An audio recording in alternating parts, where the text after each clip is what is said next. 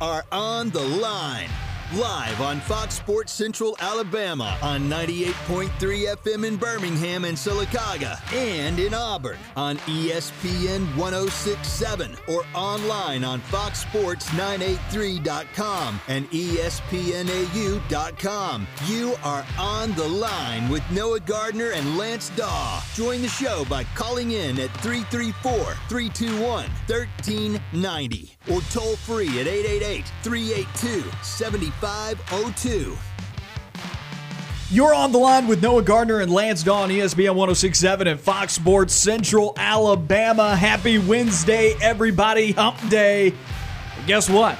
Lance, you got your kicker. Yes, I got a commitment. Let's go, baby. I've been waiting for this forever, man. We literally have not gotten a commitment from fe- since February 25th, man. February 25th. We've been waiting forever, and Auburn finally got a commitment, and I'm not gonna complain, man. It's it's a kicker, and not only that, it's literally the best kicker in the country. I didn't expect that type of reaction. That went from zero to 100 very quickly. People listening, I hope everybody's okay driving right Yeah, now. I expected it. Uh, rest in peace, earphone users. You know, I'll say it. I'll say it. It's hump day. It's middle of the week. It's blazing hot outside. People may be falling asleep a little bit in their cars. You need to wake up. We just got Alex McPherson. All right. Maybe in the podcast, I should go back and edit in like an alert. Your eardrums may get, you know, pro- proceed with caution. Your eardrums may get blown out in the next second. Just a little bit of a, a warning shot there. That was great, though. I love I'm- the energy. I'm genuinely excited. I told y'all all I'm waiting for is the first guy, and I'm going to feel really comfortable. And we'll get to it later in the show, but there's probably another guy that Auburn's looking at right now that could be potentially committing tonight to the Tigers. Really excited about the recruiting trail. At the end of the day, though, you think about it, after Auburn potentially gets both of these guys, they might still be sti- sitting at 14th in the SEC, but I don't care. This this coaching staff's finally gone out and done it. They're getting recruits in the summer. They might That's get up to ask for. 13 if they get Micah Riley Ducker tonight, and we'll get to that later. Hold but back. still, yeah, still hold back. Yeah, 13th, you know, that's more because of oh. volume, but Right. the class does look a lot better if tight end Micah Riley Ducker does commit tonight. And things definitely do look like they're trending in Auburn's direction based off of crystal balls and futurecast that pretty much changed this morning. And he commits this afternoon at 630.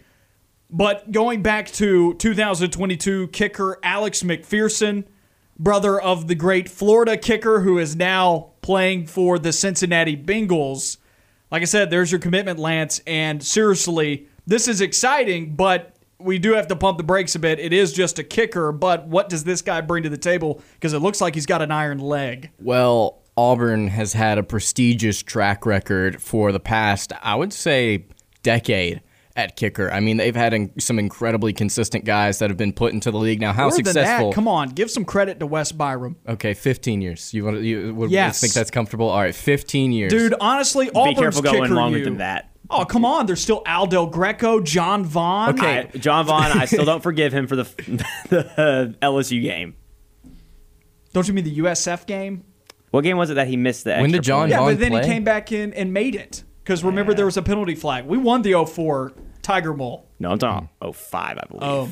Yeah, that one was not But John good. Vaughn was a solid kicker. He was solid. Just Don't be hating. his most memorable moment is not good. Cody Parkey, repping my Cleveland Browns. yes, sir. It's more than just the last decade, it goes back. Another Cody, I'm not. I'm not trying to just be negative about Auburn kickers, but Cody Parkey, I feel like my biggest memory from him is missing that kick in the uh, national championship. But Cody Parkey was a solid kicker. In the NFL, I would say now give Daniel Carlson some time because he's he's really his career's taking off right now in the NFL Yeah, at the moment. is. But Cody Parkey has rekindled his career since what happened in Chicago, and he's doing some solid things with the Browns. He's not one of the best kickers in the NFL. He is still in the middle of the pack, but he has carved himself out a nice little career in the league because he's been going since what, like 2014, 2015? I thought his career was over after the double doink. I really did. I thought that Cleveland, where dreams are born. Isn't that where he killed. started his career?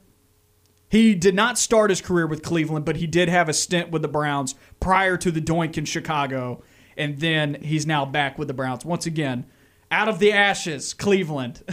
We're a place of dreams now, not where not where quarterbacks go to die, where kickers are are born again, you know, but Still, let's bring this back. Seriously, this guy brings an iron leg to the table. Alex McPherson, the number one kicker in this year's recruiting class, according to 24 7 Sports. I'm sure many people have seen a video circulating around on social media. This guy drilled a kick where the ball was spotted where he was kicking it from. It was not being snapped from this location, but he kicked it from like the 45 yard line in a game. Smashed it through the uprights. Pretty solid kicker. Pretty solid kicker. That's an And- understatement. And Auburn has, again, they've had a, a, a tremendous track record as far as kickers go. If we're kicker you, I could just say since the dawn of the program, but I think that's a little extreme. But uh, Auburn's Auburn's had really good kickers in since their the history. 80s. Yeah, in their history, they've had some pretty solid kickers, and this guy should just be another one. It's in- interesting to note, though, the Carlson brothers, they were both like 6'4, 6'5. This guy's only 5'10, 155 pounds, according to 24 7 Sports. So I don't think So that's. he actually looks like a kicker. Yeah, he actually looks like a kicker, so I don't necessarily think that that that, that physical uh, like like size or anything like that matters as far as whenever you're going to kick a field goal. I just thought it was something interesting to point out is He's not going to be trucking anybody. Auburn will no longer have a power forward kicking field goals for them. It'll be like an actual like kicker sized player. So if he if he's talented though, hey. I'll take him. Really excited to have this guy on roster for Auburn to land the number one in, in, in any at any position. I think is exciting, even if it is kicker. So excited about that. I, I, I don't think that it's it's like the end of the world. Like Auburn's Auburn's like winning the national championship because they got this kid. But I think it's definitely exciting whenever you pick up the best kicker in the country. Well, it's future after Anders Carlson graduates, which we could see the end of the Anders Carlson career at Auburn this year because he is a senior. Now, granted, he's got two more years of eligibility because of last year's rules revolving around COVID. Everybody gets last year back, but this will be his fourth year inside the program. So if he has another year like he did last year, which I would like to see him make all of his extra points because for the last two years, Anders Carlson has missed an extra point, but he was still 20 for 22. He was kicking 90% last year which is like a 10% increase from his sophomore season, which you go back to his freshman season, he was 15 for 25. Every single year, he's gotten better. And if Anders Carlson, you can stretch that back to the 2019 Iron Bowl where he made the kick right before halftime, he has been really solid since that moment. Now, prior to that kick in the Iron Bowl, he was not doing that great in 2019, and, and he definitely wasn't good as a freshman. But this year, he's a Groza candidate, just like he was last year. And that could mean draft pick, or at least getting onto a roster in the NFL next season. So I wonder if he decides to move on or if he takes another two years. But regardless, this is the kicker of the future, I'm sure. Yeah, I'm really excited about McPherson. Just to look at Anders' numbers really quickly. In 2018, he was 15 of 25 overall kicking field goals. In 2019, he was 17 of 24. And then, as you mentioned, he was 20 of 22 last season. Something interesting to note: Auburn only played 11 games last season, but that's what that's the most that's the most field goals made by Anders in those three seasons. It's interesting how to compare like the way that Auburn's drives went and how and how how efficient they were on offense uh, in in those in the 2018 to 2019 compared to 2020 in a shortened season. They were kicking more field goals and making more field goals. I think that's something interesting to look at. Um, but but yeah, Anders should be a candidate for the Groza this year. Auburn's again really prestigious school whenever it comes to, to cranking out really talented NFL t- caliber kickers. Uh, Anders should most likely, like you mentioned, get drafted if he has another really good season this year. And McPherson, What's unfortunate for that scenario, though, is this is a loaded class of kickers in college football. right, right, and not that many get drafted. So he could still be an excellent kicker or a draft caliber kicker and still not get drafted because there is more of a supply, which is going to ultimately mean that not all of them are going to get drafted. So I'm not going to say that he's going to get drafted, but I do think he's draft caliber and will end up on a roster and get a shot. Do you think? Do you think uh, the NFL?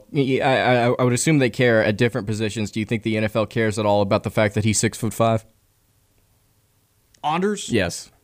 I don't know. I think it's more just about can he knock it through. He Right. made a decent tackle against LSU on a kickoff last year. So if he, it's I think it's more about his athleticism. To be honest, I mean I don't know. I don't, he's not that athletic, but Well, I'll just say if in he two- can move a little bit, 2018, we saw that athleticism on full display in the Iron Bowl, and it was there. There wasn't a whole lot uh, there Oh, to be desired. So. Honestly, I don't think NFL teams care about that Nah, I don't- whatsoever. I don't think so either. I think I think they care. a- do you make ninety or eighty-five to ninety percent of your field goals, and do you make all of your extra points? That's the mark you want to hit. I think it's a plus. Sure. They're like, sure, if you can save a touchdown on it. then again, kickoff, Adam Vinatieri had twenty something years in the league. They don't Yeah. care about they don't care about athleticism. You could have a 50 year old man out there if he can make 90 percent of his field goals, they'll keep giving him a contract. So I, I don't think that's really what they care about. They just care about consistency and making sure that you're not a head case. Which a lot of times you see kickers, Kickers have are. one or two bad games and then their career really takes a really bad direction. I think that's kind of you look at Anders Carlson, bro, Ander- Anders Carlson's brother. You look at Daniel Carlson early on in his career with the Vikings. That's why he was out of a job pretty quickly because he had a couple of bad games. The Vikings said, "We're not, we're not dealing with this." And you know, I look at my Cleveland Browns. I saw that with a few kickers here and there. I mean, they, they do not wait on kickers in the NFL. Parkey. They really don't. There's a there's a supply of there's a there's there's an infinite supply of kickers, and now not all of them are consistently going to put it through the uprights, but if one guy's obviously not performing on a, on a short period, they'll let you go and they'll go find somebody else. I mean, because they- they're not they're not expensive, you know. So I, I think it's more about just their consistency of putting it through. And I think Anders Carlson has to put another year like he did last year. And if he does that, then he, he'll be a he'll be a sought after kicker for next year's draft class. But let's get away from the special teams talk because that's not sexy. Let's talk about Michael Riley Ducker, the tight end. So maybe we're moving just slightly to a to a less a less boring position, but still kind of a boring position. But the tight end position today, Auburn has got a recruit committing today. Michael Riley Ducker, decision day at 6:30. He'll be announcing it on his Instagram, maybe at like 6:25, something along those lines. I remember seeing him tweet it out. Things have trended in Auburn's direction here. Yeah, earlier today, uh, Auburn had, I believe it was six crystal balls uh, on 24 7 Sports go their direction. Let's see, one, All two, three, seven four- total Seven total. Auburn's yes. way, but six, Six of, of them them. were put in this morning. Yep, yep. So Auburn obviously trending in a positive direction for this guy. Initially, I thought he would. I think I said it on like either either yesterday's show or or on Friday that I still thought that he was an Iowa lean, but uh, wake up this morning and apparently that is not the case. Well, that's significant because you look at the crystal balls last week, and even a couple, or even as far as yesterday, the lean was Iowa, and on his crystal balls, the the rating in which the confidence was was like a two or a three. Today, it's all Auburn, and then the average is like a six, Right. borderline seven. Right. So there's some serious confidence, and that confidence came in today, Right. and yeah. today's decision day. Yeah, look at taking a look here. The only crystal ball, yeah, every single crystal ball that Auburn received today was at least a six. Uh, some of them were a seven, but but it it averages it averages out somewhere between a six or a seven. We've talked about this kid before on the show, how athletic he is, how excited we are to potentially get this kid 6'6", 235. Rivals has him listed as a four star. Twenty four seven Sports has him listed as a three star. Number fifteen tight end nationally. Number three uh, three player uh, in Nebraska, in the state of Nebraska. So it's it's definitely an interesting piece, and something that I do want to point out is that Iowa was pursuing this guy uh, pretty pretty heavily, and for Auburn to beat him out. Uh, beat beat the Hawkeyes out to potentially get this kid, I think says something because you look at Iowa's track record. We talked about this before on the show about how how many NFL caliber tight ends they put into the league and how successful they've been in doing that for Auburn to go and steal that steal this guy from them, I think is significant. I think it does. Uh, it is a testament to how uh, well this coaching staff could potentially recruit in the future. And we've also talked about the coaching staffs, you know, their philosophy and their strategy when it comes to recruiting in this first season is they're not necessarily going for the talented in-state guys. They're kind of going around the country, kind of spreading it around to see who, who they can pick up out of state and they could get a guy like Riley Ducker. I think he could be a he could be a piece moving forward that Auburn wants. Something else that you and I have briefly touched on is is moving forward. How does Bryan Harsin recruit his type of player, and how does this roster shift to a Bryan Harsin type roster?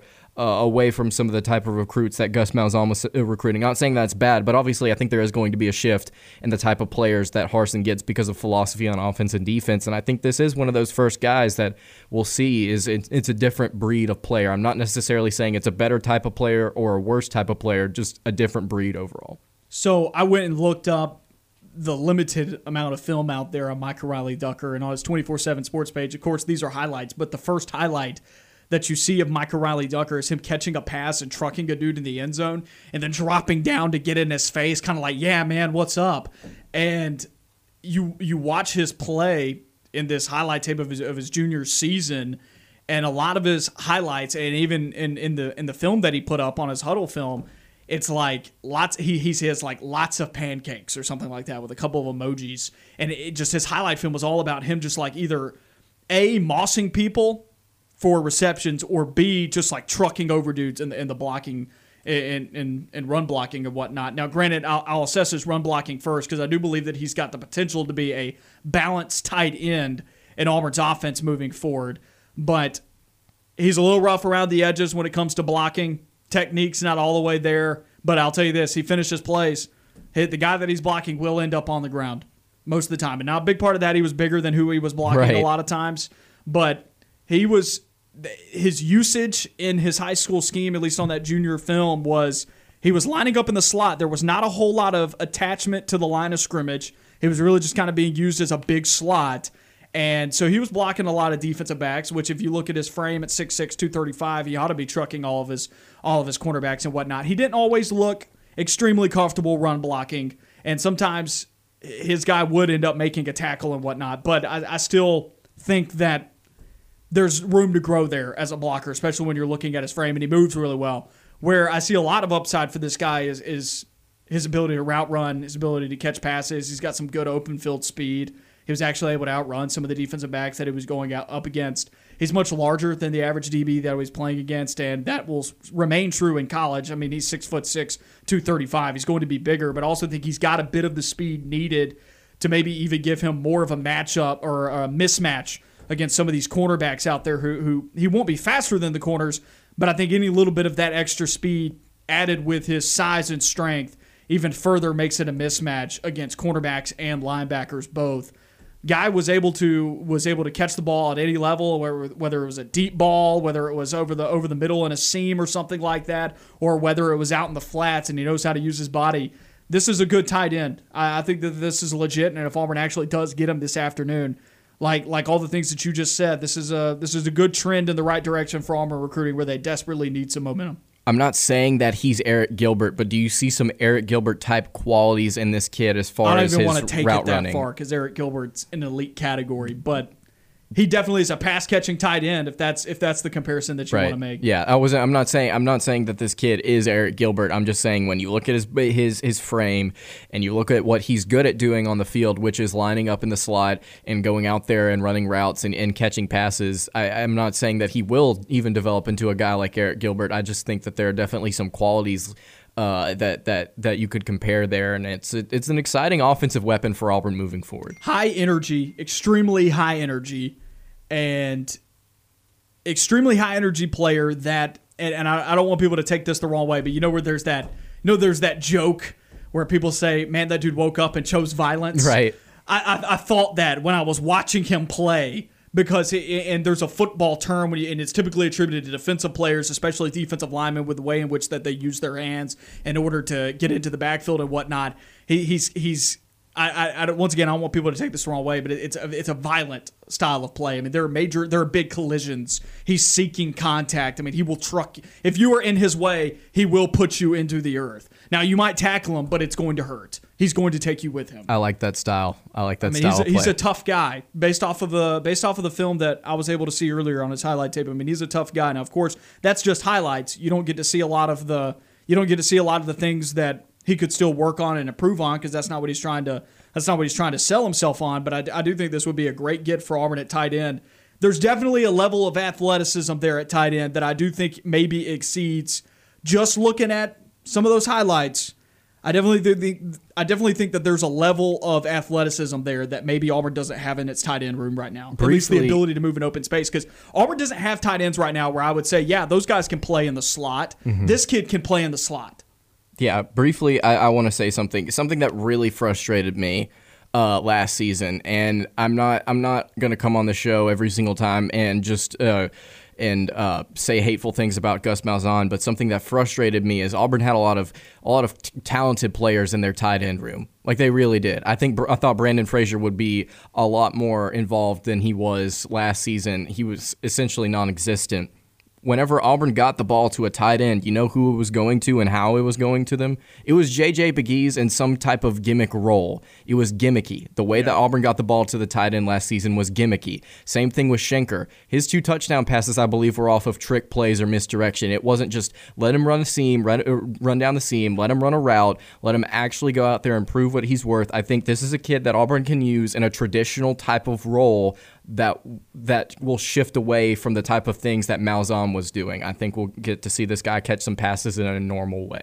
His decision's coming up around 625, 630 today on his Instagram page. So that's how people want to keep up with what he's doing this afternoon and what school he's going to choose. It looks like it's down to Auburn and Iowa, and things have trended definitely in Auburn's direction, it appears, based off of Futurecast and 24 7 Sports' crystal ball predictions for Micah Riley Ducker, the number 15 tight end of the country. This would be a good get for Auburn that's desperately looking for some momentum right now on the recruiting trail. And then I think when you look ahead and you fast forward to August 1st, I think Auburn's sitting in a pretty good position for Caden Story, the Lanett product that's a defensive end, kind of sitting at 6'4, 260 to 265, somewhere around there.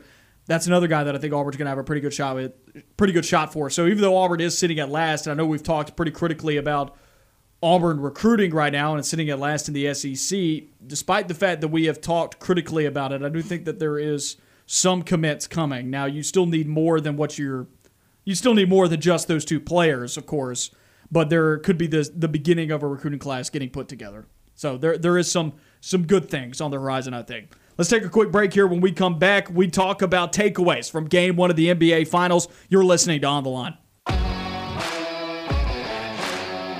Back on the line, Lance Dawe, Noah Gardner, Jacob Hillman behind the controls, hanging out here with you in the studio.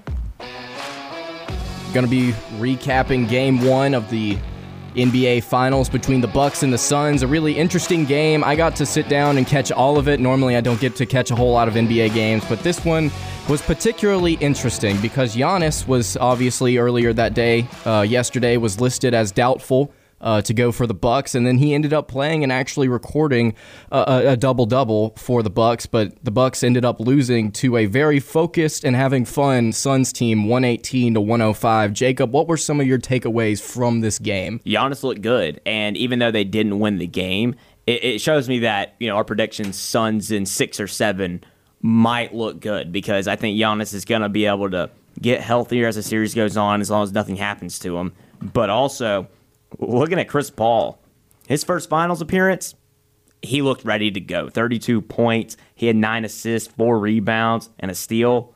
Only two turnovers. I mean, that was the big thing. I, I didn't think. I don't know. The, the Bucks didn't seem like they were guarding the Suns guards very well, and Booker and Paul. They did a lot of those switches with Lopez and, and PJ Tucker. I really don't. I don't know. I, I just didn't think they guarded the guards well. I'm going to be honest with you. I did not I did not give Chris Paul enough credit in my mind heading into this game, especially after what I saw in game seven against the Los Angeles Clippers. After him taking over the scene late in that game, and just, I think it was in the third where he was really just dominating and they just kind of took control uh, to finish off game seven. I didn't give him enough credit. And like you mentioned, 32 points, nine assists, only two turnovers. I thought Devin Booker would probably be the guy to lead this team in scoring uh, mo- most of these games in the finals but he finished second, 27 points on 8 of 21 shooting, 1 of 8 from 3. He was not incredibly efficient last night, and Paul picked up the slack. And you got to be able to think about, you know, this Suns team as a whole, especially whenever they're going against a, a healthy Milwaukee Bucks team. If Giannis is going to be healthy for the rest of these finals, and either Chris Paul or Devin Booker is going to be able to go off uh, each night, one of them, if not both, I can see the Suns taking this series quite easily. And you know, the meme circu- has circulated of that that Suns fan holding up four uh, to to that to that opposing fan, and I've got that as my Twitter banner now. I'm not saying the Suns are going to sweep, but they are in a really good position to do so because their guards are playing out of their mind right now. You know, in watching last night's NBA Finals game, though, there there seemed to be this perception circulating around on social media that the Suns were going to take this thing rather quickly and rather easily, that the Bucks were going to go out. But like Giannis is only going to get healthier, and Jrue is not going to be. What was he like four for fourteen? Yeah, yesterday? ten points. Yeah, that's not going to happen again. And Chris Paul's not going to drop thirty-two every night. Now Devin Booker might, but that there was a major there was a major just just a gorge between what Chris Paul did last night and what Jrue Holiday did last night. And that's going to level out and, and come back to equilibrium a little bit more. And Giannis is going to get better. Actually, what I saw from last night, what I took away was actually quite different. I actually think the Bucks could maybe stretch this thing out. Now, I still think that the Suns are going to win the series, but I do believe that there were things last night that happened that what everybody else was like, oh, this this wasn't close. This uh, you know, Suns in four. You know, like I still think the Suns take it in six, but I felt more comfortable last night thinking, well, the Bucks didn't play that well. They only lost by what 13, 15 mm-hmm. points. They made I, a great run in the fourth quarter. Right. I still think it's very possible as they get Giannis back healthy and Jrue Holiday doesn't play terribly again that the Bucks actually can win a couple here. I think because Chris Paul's not going to drop 30. The guy was averaging 15 points a game this year. He's not gonna he's not gonna double that in every game of the finals unless he goes like 05 Dwyane Wade, right? Which isn't happening. but also at the same time, Booker's not gonna shoot one of eight from three every single That's game, true. and then also Jae Crowder's not gonna only score one point per contest. And Jae Crowder was horrible. I talked so highly of him yesterday. yeah, what happened, bro? It's all about the defense. Okay, I, I, talked highly of his defense, not his offense. I didn't realize he went over. It's hard to realize the New, guy goes that bad when the team wins. Look, he's still a solid defender. News broke earlier that Dario Saric, I believe he has a torn ACL and will be out indefinitely. But I don't know if he would have been a necessarily a huge factor uh, in in these finals. He obviously would have just been another body you could have potentially put on Lopez or Giannis, but I don't think that's going to be incredibly significant whenever you're talking about can Milwaukee stretch out this series? I think either way, with or without Sarge, they'd they they'd still have just an equal chance to do so. So you believe that Jrue Holiday will be able to pick it up offensively, and that, that that'll make this series closer moving. Jrue moving Holiday's forward. been excellent this postseason. A big part of the Milwaukee assist. Bucks. Yeah, he just didn't score the basketball well. I think that elevates. Giannis is going to score more than he did. Giannis is going to be more effective as he gets more healthy. And then you you talk about Jrue Holiday elevating his game, that's where the rest of the Bucks offense will improve. I mean, the, the defense has to step up, and, and granted, you can make the argument that the Milwaukee Bucks defense won't because you look at them throughout the regular season. They were not a very good defensive team. Honestly, one of the worst in the Eastern Conference, if not the worst, from a points allowed per game perspective. So the Bucks elevating their defense, I don't know if that's going to happen, but Giannis only getting healthier can can help that, right? Right. So I still think I'm, I'm not going to rush to conclusions thinking that this thing's going to be quick four or five game series in the NBA Finals. It never is, unless it was Warriors over a really really bad Cavs team, with the exception of LeBron. Let's take a quick break here. When we come back, we got Zac Blackerby of the Locked On Auburn podcast joining us on the show. We talk recruiting and some NIL stuff with him coming up. Stay on the line. More of the show when we come back. Back on On the Line, Noah Gardner and Lance Dawe with you on ESPN 1067 and Fox Sports Central Alabama. Jacob Hillman behind the board with us today. Let's head to the phone lines now 334 321 1390 is how you get in touch with On the Line. But not before we have Zac Blackerby of the Locked On Auburn podcast joining us this Wednesday afternoon, as he does most Wednesdays. Zac, how you doing today, my man? Gentlemen, I'm doing well. It's always a pleasure to be on the line with you guys another week, and here you are, and more news to talk about here. We haven't really touched on Devin Barrett with you, but the real news right now is Auburn landing its first commitment since February and kicker Alec McPherson. What takeaways do you have here, if any? We do know it's a kicker, but does this get you excited whatsoever? It does. It does. I mean, I think a lot of uh, Auburn folks were a little nervous eventually having to rely on a kicker whose last name – was not Carlson. We've, uh, you know, covering Auburn, we've grown accustomed to a certain lifestyle and having a, a really reliable kicker. Well, it looks like that is going to be extended with uh, McPherson. I mean, just watching some of the, I mean, his kicks, this guy can kick it a long way. He can kick it where he wants to, and also, uh, I mean, very good in uh, kickoffs at high school too. I think like what, like ninety something percent of his kicks well, we're good for a touchback. So hard to return a kick um, when you when you can't return it when it's going through the end zone. So uh, obviously that's going to be a big big thing, and it sounds like it's got some positive momentum. I mean, Noah, you and I talked about it both off the air, and then you came on uh, th- this morning's edition of Locked On Auburn. We talked about recruiting. I mean, like you said, it's been forever. It's been almost half a year since uh, Bryan Harsin and his program got a commitment, and so they got a good one. That's a position of need, and obviously, anytime you get any player that's the best at their position in all of high school football, um, you take it. You absolutely take it. Still on the recruiting trail here, and unfortunately, yesterday when, when you and I were, were recording, we were talking about Michael Riley Ducker a bit, and I said that I thought that he was going to go to Iowa, but then today, six crystal ball projections, including some that including some that flipped. Six of them went Auburn's way this morning, and it's confident. It's like a six or a seven on 24 7 sports for pretty much all of those. So, Michael Riley Ducker, that tight end, looks like he could be trending to Auburn. Your thoughts on that? Yeah, it sounds like he's going to be making his announcement tonight, which is exciting. That's uh, that's something that I think all Auburn fans would definitely take. It's interesting. I don't think his path to playing time is is super obvious, but hey, I mean, and you and I had this conversation. Like, is there is there a way to play early at the tight end position if he were to pick Auburn this evening over the likes of Iowa? I mean, and Iowa is a, a program that they put guys into the league like crazy at the tight end position. Auburn hasn't really done that. In fact, they haven't been really used a whole lot in the passing game at all. And there's a lot of college football programs that don't use the tight end consistently, but Auburn fans definitely want that to be the case. And I think Bryan Harsin um, has made it clear if that is kind of what the sales pitch is to a guy like um, like Ducker. Uh, I mean, you got to think that he's showing him his his Boise State offenses where where tight ends were involved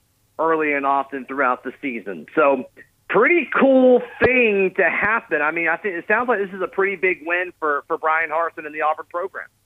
So I know we discussed this a little bit on your podcast, but I want your thoughts on this. We've talked a bit about how you know it's kind of a yellow light approach here. Proceed with caution when you're talking about Auburn football recruiting because it's not great. They're sitting at like outside the top 80 now at 24 7 sports, even with the kicker commitment. They're still 14th. And even with Micah Riley Ducker, I'm sure that, maybe at best they move up to 13 when you look at the commitment totals. But is there a win total that you would say Auburn needs to hit this year to get people's attention and to elevate this program's recruiting from maybe what would just be a potentially mediocre class to maybe elevating it a bit and trying to get this thing in the top 20, top 15?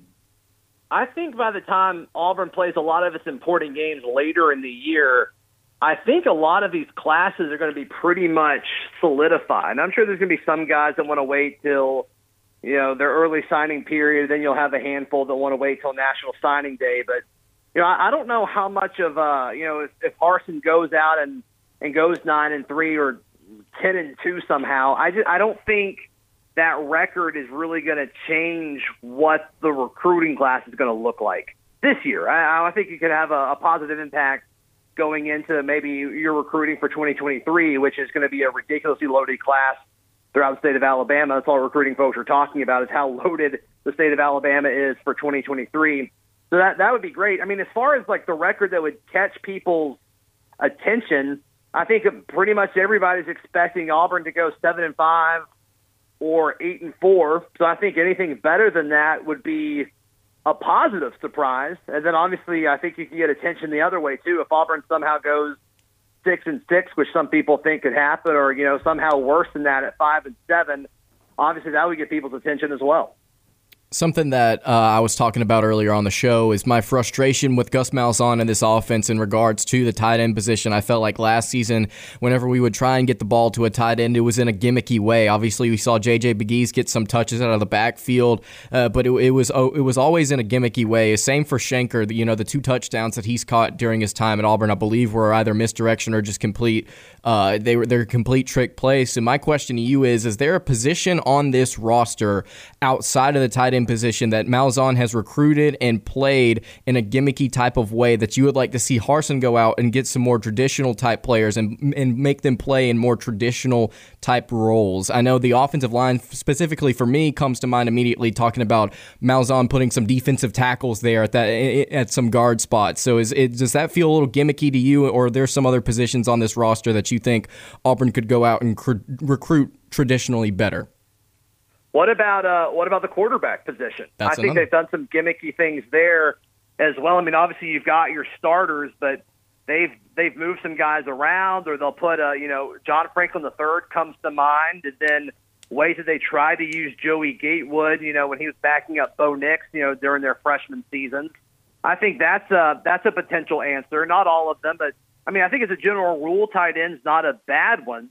And then even some of the running backs, so how, how they've handled guys. I mean, you know, the way they mishandled Devan Barrett as he, you know, entered the transfer portal not too long ago. I mean, a lot of these guys come into Malzahn's system or came into Malzahn's system and got labeled as gadget guys. Uh, like Harold Joiner, like why didn't they use him as just a normal running back? Same with Devan Barrett. So I think there's a handful of offensive positions where you could kind of point to and say, yeah, that was gimmicky because we saw this a ton. Like even with um, like even with Kerryon Johnson when he was a freshman, the way that he would like ease his running backs into his program would be to do like weird things with them. Devan Barrett will swing passes. Kerryon Johnson, when he went in, uh, it was a lot of wildcat stuff. And it's like, why don't you just use those guys as like a backup running back? I don't know, maybe, but um, that era is gone, and it's time to uh, to look forward. But I, I think Harsin's just going to kind of um, use guys in a more traditional way, which which should be positive, you would think. Speaking with Zac Blackerby of the Locked On Auburn podcast, I'm sure you probably saw the news that broke yesterday about the owner of a Miami based chain of uh, mixed martial arts gyms or a Florida based chain of MMA gyms, Dan Lambert, planning $500 a month endorsement deals for every Miami Hurricane football player on scholarship, which could be up to about $540,000 this year alone. And then he's talked about some other plans as well. And, and, some of the quotes that he's had has been about how he wants to help improve the product on the field. And he started a corporation called Bring Back the U. This is an element of football recruiting that we only touched on a little bit when the NIL era began just last week. Your take on this and what's going on in Miami? Uh, I think it's uh, I think it's great if you're Miami. I think it's great for the business owner for multiple reasons. He's able to support a team that he clearly cares about, an organization and a program that he cares about. Also, he gets to, I, I think that's money well spent. I mean, people are talking about his business all over the country. So I think that's, um, that is something. I love the capitalism side of all of that and the advantage that he has against all of his competitors in the Miami market. Miami's a huge market. So, I mean, we hear half a million dollars, but in Miami, you know, when you have a chain of businesses there, that's just a totally different ballgame. So I think it makes sense. I think it's great. And, and as far as you know, I mean, we saw something similar with Arkansas. Like there was a there's a Fayetteville-based barbecue um, restaurant that like signed the offensive line to an endorsement. Like I think that's fantastic. Notre Dame's doing it too. Uh, yeah, yeah. So I, I think all of those uh, those ideas are, are really good. I'm just thinking like in Auburn, if you know somebody like a Butcher Paper Barbecue did that. I mean, that would be a big deal. And I think people would really, really positive, you know, re- reflect upon that positively. Um, I don't know. I, I'm looking forward to seeing like what his ads look like and what the social media posts and things like that look like. Like, what do they have to give in return? Because you can't just pay people. You have to get something back that comes in the form of name, image, or likeness. And so I wonder if every scholarship player is going to be held to the same contract do they just have to do one post a month for that $500? I'm looking forward to those details, and if they're out there, I haven't seen them yet, but that's going to be um, that's going to be cool. It's also interesting to me, like the the information of some of these deals that leak, and it seems to be like anything having to do with Miami is leaking. Like I don't know what that's about. Like D'Eriq King yeah. signed early on, and it's like, oh, twenty thousand dollars, good for D'Eriq King, but like why is that our business? Why do we know what D'Eriq King's making? Why do we know that every Miami player is not going to get $500 a month for the foreseeable future with his deal? I think that's a little weird, but um, still, like I, I think if that's if that's their business and he knows that if he releases that information, we're more likely to talk about it. I, I don't I don't know the answer to that, but um, yeah, I mean, good for him. We we didn't really talk a whole lot about what this could mean for recruiting. Do you think that this could improve Miami recruiting and then ultimately actually improve the product on the field because based on some of his comments, uh, he, he has said things like he says, quote, I want to, this is from an ESPN article, quote, I want to improve the reputation of the school and the team I love so much. I think it's a cool opportunity to get involved and make a difference. And that same quote also said, quote, I want to help the kids. I want to reward them for what they do. And I want a better product on the field too. Do you think that he actually can make a difference in that way? I just wonder if you know if you're a four or five star kid from somewhere in Florida, and you know Florida State's coming after you, Um, Dan Mullen's are coming after you, and then you know several out of state schools are are coming after you. Is five hundred dollars a month going to be what puts you over the edge? And my guess is probably not.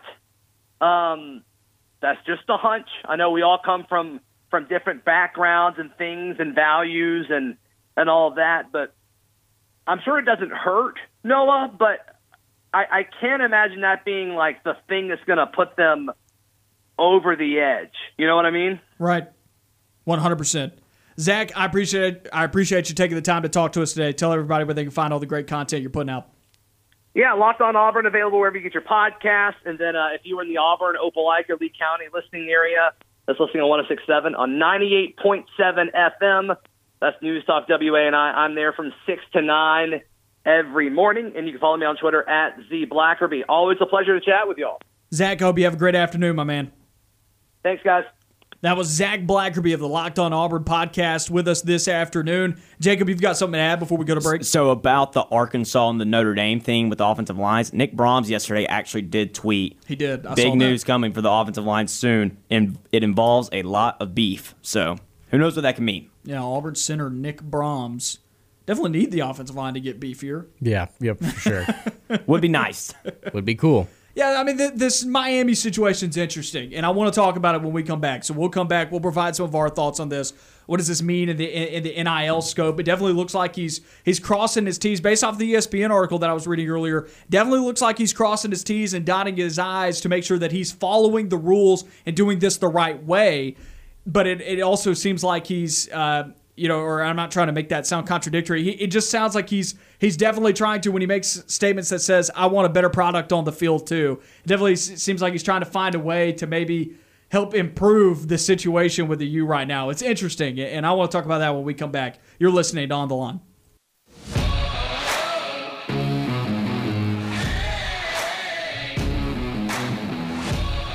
Wrapping up hour number one of On the Line. Noah Gardner and Lance Dawe with you on ESPN 1067 and Fox Sports Central Alabama. Jacob Hillman behind the board with us today.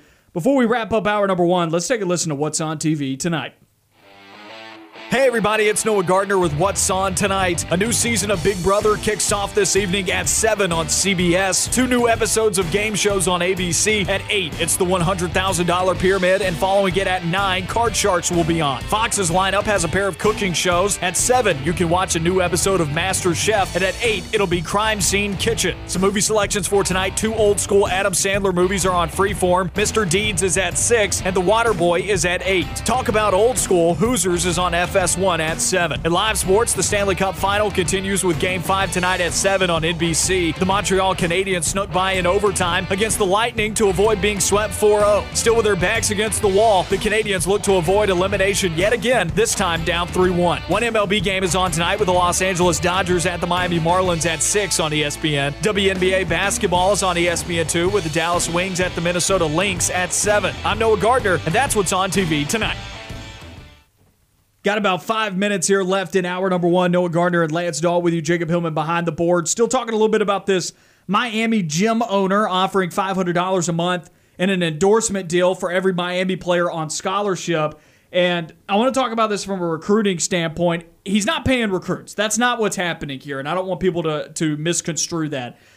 But it, it definitely looks like a situation where he's trying to improve A, the reputation of the school and he's he it's almost in a way like creating helping improve the environment in which these Miami players are at, right? By mm-hmm. giving them this an endorsement deal and their ability to make money, right? Mm-hmm. Which may encourage recruits down the line to think, oh, hey, I, I need to go to Miami to to go and play some football because I know I'm going to be able to get these great economic opportunities. But it's interesting. The the owner of American Top Team and a longtime Miami football fan, his name is Dan Lambert He's offered each scholarship player on the Miami football team this year a monthly payment of $500 to advertise his gyms on social media. American Top Team is the home training facility for more than two dozen professional fighters, including Jorge Masvidal and Amanda Nunes.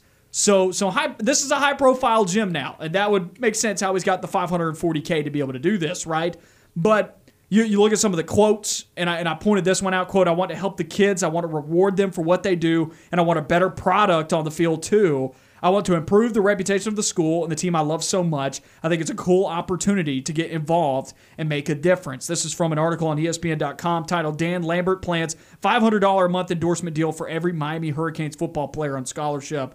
It's a good article. I mean, it's got pretty much everything you need to know about the situation right now, but thoughts on th- thoughts on this from a recruiting standpoint, Lance? Well, I think we we've we briefly touched on this the day before it ever the NIL was kind of set in motion. It was it was June 30th that we were briefly touching on this, talking about like, well, what if Auburn does something similar like this because they've got ties to Amazon and Apple? What if they they just let every single player on roster have an iPad, or what if they let everybody have like a discount to something on Amazon or something like that? And I think you're going to see different companies, big and small, across the country do similar things to what this guy is doing in Miami. And I, I, the way that he's phrasing it, you know, it's it's given back to the program, all those great things. But like whenever you get to some of these top tier programs, like Alabama, Ohio State, LSU, Clemson, if they're doing things like this, that's just going to set them even further apart uh, than some other schools because recruits will come. Recruits will come to those schools, and, and, and instead of smaller schools potentially, like even in Power Five, uh,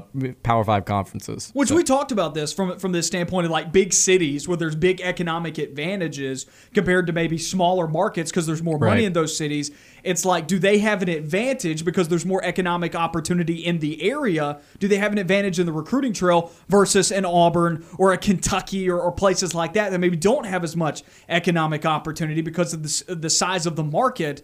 And I think this is kind of the first big one that maybe we're seeing, at least reported on at the moment, that and I and like Zac said, I, I don't think that this really moves the needle five hundred dollars a month, but who's to say that more things like this doesn't come around and and, I, I it's kind of like a loophole, right? To like improve recruiting a bit, you know? Because he's not it's not like he's paying recruits. Once again, this is all you know, this is following the rules right here, but it, it, it does improve the environment that a recruit would walk into once they finally get on campus. It's like it's like an amenity for it's an improving the amenities at the University of Miami, right? It's just That's another. kinda the way I it's see just it. another form of a booster, right? It's- like in a way. It's legal backmanning. I don't know if I'd take it that far to That's say the, it that. I but mean, come on. Is it not? I don't It's know what it's going to turn into. I don't know if I'd go that far to say because once I, I, I, And I've been positive about NIL so Sure. far, but I think that's the one thing that might get taken too far with. I just I just say I, I think it's more of like improving. It's adding an amenity at the University of Miami, and recruits will see that and they're like, oh, I, I want that, right? Okay. And so, I mean that that is a possibility here. But then he also started a corporation called Bring Back the U, that will be focused on getting money to these Miami football players, the guys that are on the roster, to help them get those NIL deals and whatnot. And I find that interesting. Once again, just like I, I went back to, it's like adding this amenity to Miami football, or that there's this amenity surrounding Miami football that would encourage these guys to come to the U, right? It's like Resort A has something over Resort B that catches your attention maybe a little bit more than Resort B, you might go to Resort A, right? Right. Based on the amenities. Yeah. And that could be a situation here. Miami could be kind of getting a leg up from this based on something that a high profile member of the community is wanting to do around the university. It's boostering. Let's take a quick break here. We got hour number two coming up at 3 o'clock. You're listening to On the Line.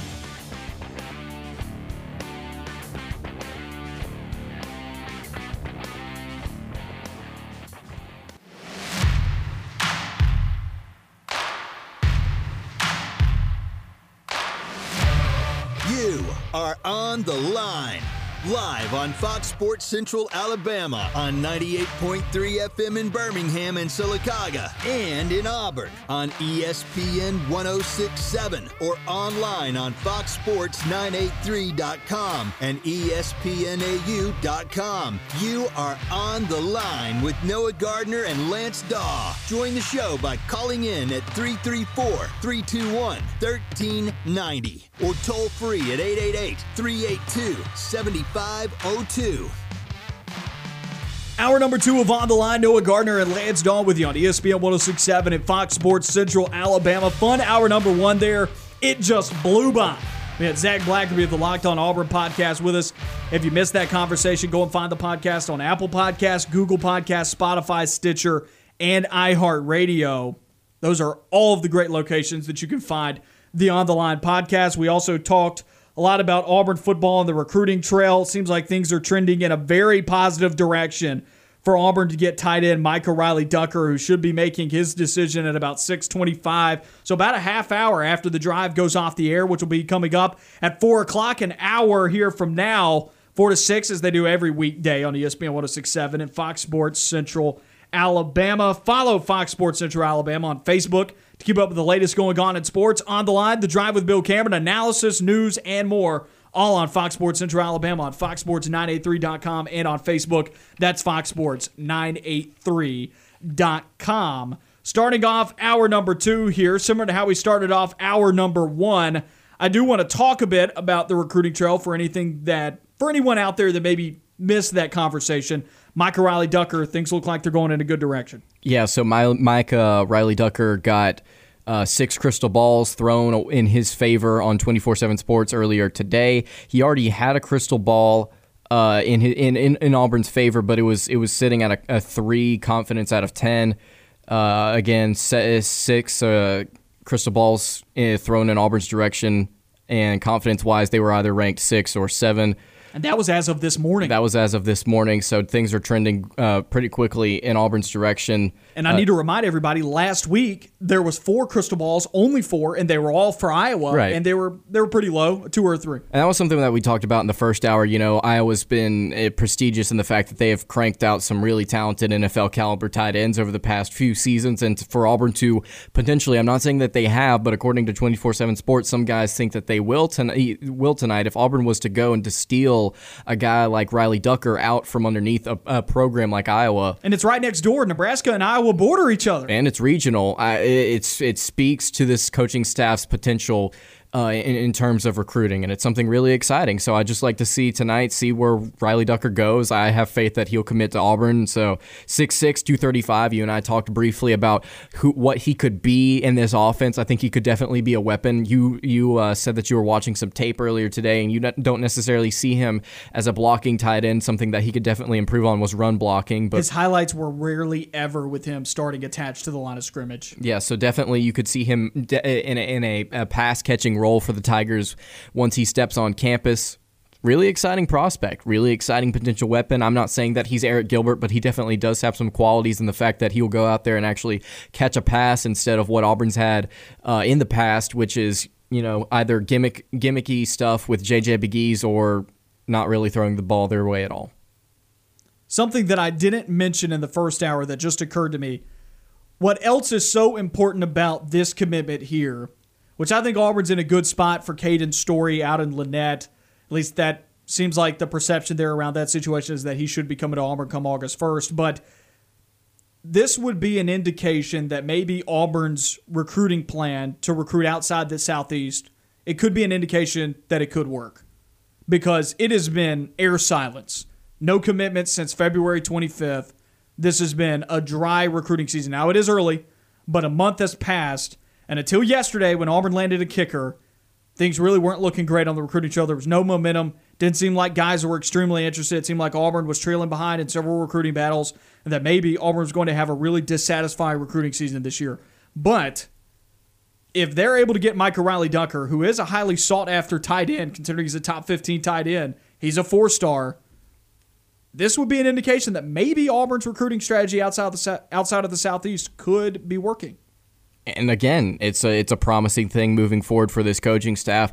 You and I have talked about the traffic light that we have going right now. You and I are both sitting at somewhat yellow. We're we're kind of cautious as to what this coaching staff could potentially do because we've not necessarily seen guys put pencil to paper yet. But even again, if they get Micah Riley Ducker and Caden Story, which at this moment that is my belief, even if they do, I'm still at yellow. I agree. I agree because if they do get Micah Riley Ducker and if they do get Caden Story, they'll still be sitting somewhere between 14th and 12th or 11th in the SEC in terms of recruiting. And I'm not saying I expect Auburn to shoot up immediately. I'm not saying I expect Auburn to be the best team in the SEC in terms of recruiting. I'm just saying I want to see them get out of the basement as we approach college football. Like as we approach the season, well, I want to see them get just a couple more guys. Let me pose it this way. And I understand people saying, I understand the argument and the excuse that it's the beginning of this coaching staff's tenure. Gus Malzahn left them in a bad way. Coronavirus definitely hurt them. I understand all of these excuses, and they're all valid. They're all true. But while those are true, it can also be true that it doesn't make me feel any better that those are true. exactly. Because the fact of the matter is, Auburn could still finish eighth in the SEC in recruiting, still be top 25 in recruiting and finished eighth in the SEC. And that would be back to back classes where Auburn finished in the middle of the pack with six or seven other SEC teams in front of them. You know what that translates to down the line in three or four seasons? With back to back recruiting classes that finish like that? Seven and five. or eight and four. They really don't put you in a position to compete for the SEC championship three or four years from now. So when you look at the trajectory of Bryan Harsin, and I'm not saying this is how things are going to unfold, but in terms of talent right now, you look at this year, and I've gone on the record, I've been extremely positive about this year. I think Auburn's base this year, I think the worst they will do is eight and four. Now I've had a lot of pushback on that, but I think the worst Auburn will do this year is eight and four. The talent is there for Auburn to be a team that really pushes to be at the top of the SEC West, to be better than LSU, to be better than A&M, to be better than some of those Eastern Division teams like Florida. Like I I really think Auburn could be sitting in in the top three of the SEC when it's all said and done at the end of this year, behind Alabama, Georgia. I think they could finish there at three, but that would be that would be at the high end of things. I think you could realistically be looking at a nine and three Auburn team this year. I think that's really where I stand right now. The more I look at Auburn's schedule, the more that I look at some of the other teams, and we've been doing our Auburn football schedule analysis. The more that I've been digging into Auburn's opponents, especially early on, and I'm looking at Penn State and I'm looking at LSU. I feel uh, really good, like kind of almost too good about Auburn being four and one, five and zero going into that Georgia game. Now, still, I think they lose to Georgia. You're sitting at five and one at that point, but I think that it's fathomable for them to rail off five straight victories after that Georgia game, where they're better than Arkansas, they're better than Ole Miss, they're better than Mississippi State, they're better than South Carolina. And even if you lose, even if you lose to A and you lose to Alabama, you still have a nine and three regular season, and you're sitting at ten and 10 and 3 if you win your bowl game, which I think this coaching staff can do that. And you're looking at a New Year's Six bowl game as well under those parameters. Also, I think because typically about typically two SEC teams are playing in a New Year's Six bowl game. So, I, and I think Auburn would be in that place if they were to be ranked ahead of Florida and whatnot, which I think that they would have a shot to do that based off of what they'll be able to do in the non-conference and whatnot. But still, like I'm I'm positive about what Auburn's going to be able to do this year from a trajectory standpoint. I think you're looking at a 9 and 3, 10 and 2 season at best. I think you're looking at 9 and 3 those where I'm standing at right now. That's that's where I feel like Auburn is projected for this year for, from from when I look at this schedule. Next year though, massive step back. Next year is not going to be a great year. And that's not necessarily Bryan Harsin's fault either. And granted, Auburn can hit up the transfer portal and if they have a solid year, like a 9 and 3 or maybe even shock some folks or shock a lot of folks and go 10 and 2, 11 and 1, they have some type of special year this year, then you're going to do better in the transfer portal mm-hmm. because folks are going to buy into what Bryan Harsin is selling them. Because they have more wins, the recruiting in the transfer portal will improve, and maybe you can avoid a setback year in 2022 next year. But you and I have talked about the roster outlook. You lose the entire offensive line and then several of the backups on that offensive line that are seniors, right? You lose a ton of talent. Now, skill position next year, you're going to be looking great on offense. You're going to have Bo Nix back. You're going to have Tank Bigsby back. You're going to have all your receivers back. So skill positions look great. But at the heart of it, on the offensive line, where Gus Malzahn has been so poor at recruiting it, you've got some real problems there. And that could be enough to, to have Auburn lose some games that you probably don't want to see them lose next year. And then Right. you lose a lot of talent on defense as well. You, you're, you're probably losing both of your linebackers this season. I think you're going to lose upwards of three defensive backs this year, and then you're going to lose a couple of defensive linemen to graduation, like Tony Fair. You're also going to lose Tyrone Truesdale. It's still going to be a relatively young defensive line next year. Could lose Derick Hall as well. He could decide to go to the NFL. You could lose three quarters of your defense next year. Next season's team will be extremely young, but what will be going for Auburn is experience at skill positions like quarterback, running back, and wide receiver. Regardless of who's at quarterback, you're going to have a returning quarterback next year, whether it's Bo Nix or TJ Finley. I, I- don't expect Bo Nix to go to the NFL after this year. I don't think he's going to have just like this incredible season where it would justify him leaving after his junior season. So next year, I think you see Auburn take a step back from this year. And maybe you're looking at a 7 and 5, 8 and 4 Auburn team that maybe is still competitive with those five losses or four losses, but it is a setback. But then 3 4 years from now, that's when this first recruiting class for Bryan Harsin, you're looking at them being sophomores and then you're looking at that Gus Malzahn class that just signed this year in 2021. You're looking at them being juniors at that point, and those were classes that were ranked, you know, seventh or eighth in the SEC, if not worse. And that's not good enough. That you're looking at an eight and four and still relatively young Auburn team at that time because then you don't have Bo Nix and you're breaking in a new quarterback. Right. I'm not trying to spell out doom for Auburn down the line. And I think by that point, three years from now, and you still have the transfer portal, three years from now, you do have enough of Bryan Harsin and with the transfer portal as well for him to be able to get his feet under him and at least from a player development standpoint, avoid disaster from a roster standpoint. But three, four years from now, you're still not looking from a recruiting standpoint where you're at right now as a top four, top five talented roster mm-hmm. in the league. But then again, you don't know what's coming in because I don't have a crystal ball in front of me to know what transfers are going to come to Auburn down the line. But just from a recruiting standpoint, the numbers speak for themselves. They Right. do. And that would spell out another eight and four, you know, couple of seasons after that. That that's not great from a talent perspective. Now there's still time for those things to change. That's Yeah. what I want everybody to understand. Things still there's still time for things to change, but at the moment, until recruits start coming in the door, that's kind of the trajectory that you're on at this moment. Right. Here's what frustrates me about recruiting. As of right now, like you just said, it is objectively bad. There is no other way to say it other than last in your conference is not good. That's the way it is. I understand, completely understand that there are external fa- external factors in this situation that this coaching staff couldn't have changed. That's okay. But it does not change the fact that we are still in a bad situation. It's like with Gus Malzahn. It's like during his tenure, it's like, oh, well, you know, we lost these guys to injury or whatever, or like, you know what, Jeremy Johnson wa- wasn't what he thought we were or he was. That's okay. We'll move on from that. Everything's going to be all hunky dory. You know, everything's good. It's like, well, it does not change the fact that this is still a bad football team. It does not change the fact that this coach cannot beat LSU, Georgia, Alabama on a consistent basis. It doesn't change that fact. That's why the coach, that's why this athletic department got rid of Gus Malzahn, and that's why they brought in Bryan Harsin, is they don't want to be 8 and 4, 7 and 5, 9 and 3. They want to be competing for national championships. Otherwise, they would have kept Gus Malzahn and every fifth or sixth year, uh, fifth fifth or sixth year, gone to an SEC title game. Moving forward, the recruiting has to be better. I'm not saying that it has to be better immediately because obviously there are going to be factors outside of what this coaching staff can fix that will that will change the trajectory of of their recruiting. But they still have to be able to go out and recruit, and they still have to be able to go out and recruit well. So while there are some some fans out there that are saying like, "Oh, it's going to be okay," like like it's good right now, everything's fine it's things have to improve. And again, not saying it has to improve right now, but as of this moment, you are sitting at last in the SEC. You have to improve on that. And this athletic department expects you to improve on that because that's the reason they hired you. Well, also, let me put this in perspective. Last year at this time, Auburn was sitting around 40, 45, somewhere right there. Yep. With Gus Malzahn at the height of the pandemic, Auburn was sitting there. Now, fast, fast forward a year, you're out of the pandemic. You actually can get guys on campus, and Auburn's sitting at 80, 88 or whatever it is on 24 7 sports. Now, how far did Gus Malzahn's class climb from 40 or 45 or whatever it was at this time last year? How high did it climb? Where did we finish? Like 19, 20. Right. So it moved up like 25 spots.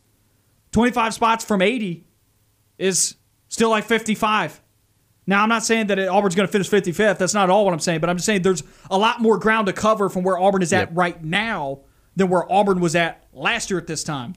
So, can Auburn climb 60 spots in the rankings? Right. It is and, and there is enough time to do that, but I, I'm not I'm not completely sold that this is going to get to be a top 15, top 20 class, which is kind of like even top 20 is not good enough because once Right. again that's still like seventh in the SEC. And we're talking about competing f- with the best of the best in the SEC. That's the re- again, it's the reason they got rid of Malzahn. And to your point, talking about the trajectory of this program, Auburn has to be able to lay a foundation right now in recruiting, moving forward to that where they sets them they- up for success Yeah, four years from exactly. now, or else four years from now you're right back where you were with Gus Malzahn and you're eight and four and everybody's angry. Right. So you can make all the excuses in the world and some of them are valid. Some of them are valid. It does not it does not excuse the fact that you have to start being excellent now if you want to be excellent later. Yes. You have to start laying the foundation now. So what's going on right now during the summer people may say, "Oh, well it's ridiculous. Alabama's 5th in the SEC. Auburn's only got 3 commits. They'll get more." And the the, the 24/7 sports uh, recruiting rankings don't matter. It does matter right now. What Auburn is doing right now, the foundation that are they are laying is important because 2 years from now, they have to be able to compete because that's when they get Alabama and Georgia at home. Next season, I don't expect them to do anything, but when they get Alabama and Georgia at home, I expect them to take advantage of it. And the only way they're going to be able to do that is by recruiting to those standards or at least close to those standards because Bryan Harsin still can develop players. Now, with that being said, it is early. It is July. It is early. There is time to change that. But and there's definitely positive news out there. I, th- I think Micah Riley Ducker could be choosing to go to Auburn based off of some of those crystal balls, and I think you're going to get Caden Story, and there is still time to have positive news occur on the recruiting trail to where to what everything that we're saying right now could be a completely different note come September 4th. Right. There there is even 2 months in between us right now and the start of the football season where there's enough time on the recruiting trail for things to look a lot better. But the only the point that I'm trying to illustrate right now is there is more ground for Auburn to cover than there is for every other team in the SEC to get where mm-hmm. they want to be at. And that that's people don't want to hear that. People don't want to think about that. But unfortunately, that's the reality at this point. And, and Auburn is honestly, if I was ranking toughest recruiting situations right there, like going into their first seasons, at or, or just period, toughest recruiting situations, 2022, who's got the toughest ones? You'd say Auburn and Vanderbilt have two of the most difficult situations. You'd say these three teams. You'd say Auburn, Tennessee, and Vanderbilt. You'd say those three teams. Vanderbilt because it's Vanderbilt. You'd say Tennessee because of all of the issues that are going on off the field and the fact that that program was a dumpster fire a couple of months ago. And then you talk about Auburn because of some of the things that have happened under Gus Malzahn and how far back that they're sitting right now with this brand new coaching staff and, Right. and having not been able to build relationships coming from outside the Southeast. I mean, Auburn is in one of the top three most difficult recruiting situations. That's an excuse that I'm even making. I'm just saying that it's still not good. It's still not good for the program to be in this situation, right? It's like folks are even excusing that, and I think and I think that may even be taking it a little bit too far because like this is still it's still not a good situation to be in. And here's the thing, like it's not I'm not I'm not saying that it's not going to get better. I expect it to get better. Same. I'm just saying that the situation in right now just because I expect it to get better doesn't mean the situation currently is is better. Still right? a lot of work to do. A lot of work to do. Vanderbilt's Get- even at 11th in the SEC right now. A lot of work to get done, man. Let's take a quick break here. When we come back, we do coach coordinator fire. Find out what that is when we come back.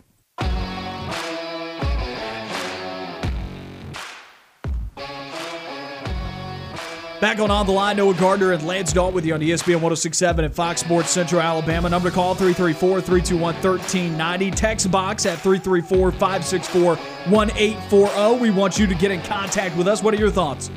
Had a pretty good conversation there about recruiting. 334 564 1840. Coach Coordinator Fire. This is about to become one of my favorite segments every week. It- it's our edition of Start Bench Cut. And I'm sure people have heard that or have seen that on social media or whatnot. But essentially, you get a trio of individuals. Oftentimes with Start Bench Cut, it is you get a trio of players. Who would you start? Who would you bench? Who would you cut? Well, we took that to the college football equivalent of coaching, and we said coach, coordinator, fire. So you choose a head coach of, of the trio, a coordinator, whether it be offensive or defensive, and then you fire one of them. So let's get after it. I got three here, and I'm pretty excited about it. And if we don't have enough time in the segment to go through all three, we will take this to the next segment because I'm proud of this group. But Auburn edition here. And, and maybe this isn't a nice thing for me to say. Actually, I, I just won't say it. But I can say it for you. I'm I'm willing to hurt some feelings. Gus Malzahn, Gene Chizik, Tommy Tuberville. Last three head coaches for Auburn football. Gus Malzahn, Gene Chizik, Tommy Tuberville. Coach, coordinator, fire. Jacob Hillman behind the board with us. Jacob, we're going to bring you into it too. But Lance, you go first. I think there are so many there there are every single option with this within this group. I think there's there's opportunity. That being said, Because there was success for limited success, maybe only one season, but there was one really good year for all of these guys as head coaches. Yeah. That being said, I think and I think you're on the same page. I'd like to have Malzahn as my head coach and then Gene Chizik as my DC because I could still have Malzahn call the plays like he did during his time at Auburn and have a good offense and what could potentially be a good defense. or an above average offense, Right, but, a, but an elite defense. that being said, having Tuberville as your head coach and having Malzahn as your OC, I would not be mad at either. See, and and what was funny about this is if you look at all three of them, it's funny. Tuberville had Gene Chizik as his DC. Malzahn had, excuse me, Gene Chizik had Malzahn as his OC, and then Malzahn had had neither of these guys obviously as their coordinators, but Malzahn and Chizik were were coordinators for one of the other head coaches in this situation, and you saw like really positive years from all these people. I mean, Gene Chizik won a Natty out of this group. Tom Tuberville didn't get to play for one, but he went undefeated and finished third and won a Sugar Bowl, and then Gus Malzahn went to a national championship. So I think there's a positive way you can spin pretty much any combination here.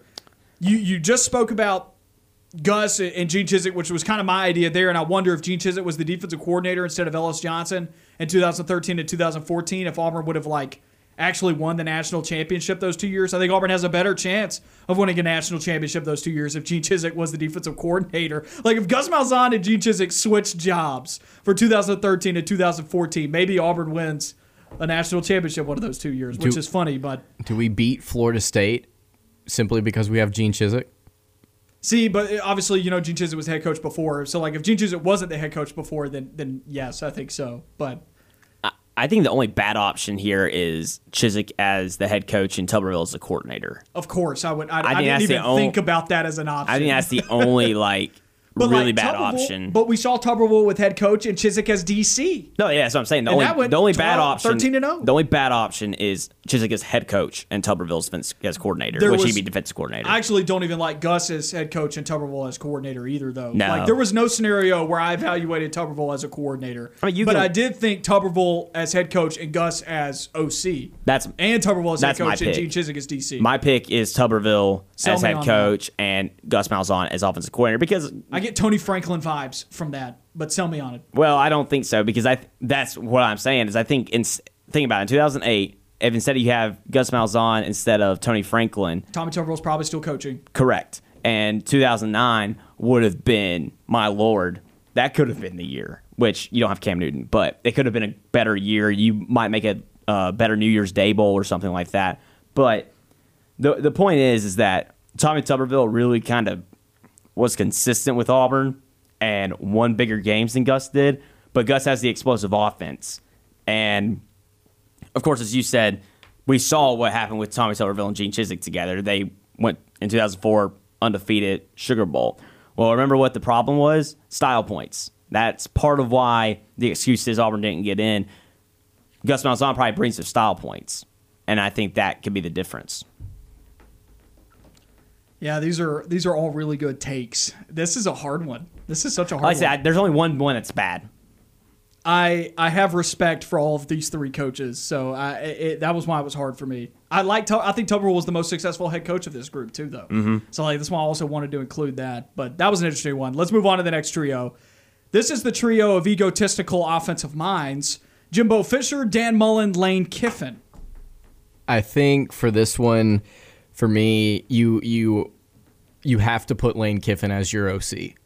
Like I would I would much rather have Lane Kiffin over Fisher and Mullen as my OC because Even though Dan Mullen's been an extremely successful yeah, I'm successful saying offensive Mullins mind. number two easy. yeah, Mullen is number 2 easy. So the question is, is who do you want as your head coach? And when you look at these guys in terms of like ability to build a program, I mean, Dan Mullen kept Mississippi State competitive and it's really really hard to win at that program and he's got Florida competitive. Uh, at the same time, Jimbo Fisher's also won a national title. And so the question then is like, okay, well, if if Jimbo's your your your head coach and Lane is your OC, like if you're going to go win a national title, what do you need? And you need a really good quarterback or a really good offense, Lane I Kiffin think. will get you that. and Lane Kiffin will get you that. So I think Jimbo and Lane is good, but I also think Dan Mullen is your head coach and then Lane is your OC. Of course, that could be conflicting because they may have different style. I don't know. I don't know. There's uh, something about the personalities of Jimbo Fisher and Dan Mullen didn't feel like they mixed well for Mm-hmm. me. I went the same direction that you went. Jimbo Fisher, head coach, he's the best program manager, best recruiter of this group. Look at where A and M's recruiting consistently year in and year out, and you see where they're at on 24/7 Sports' blue chip rankings.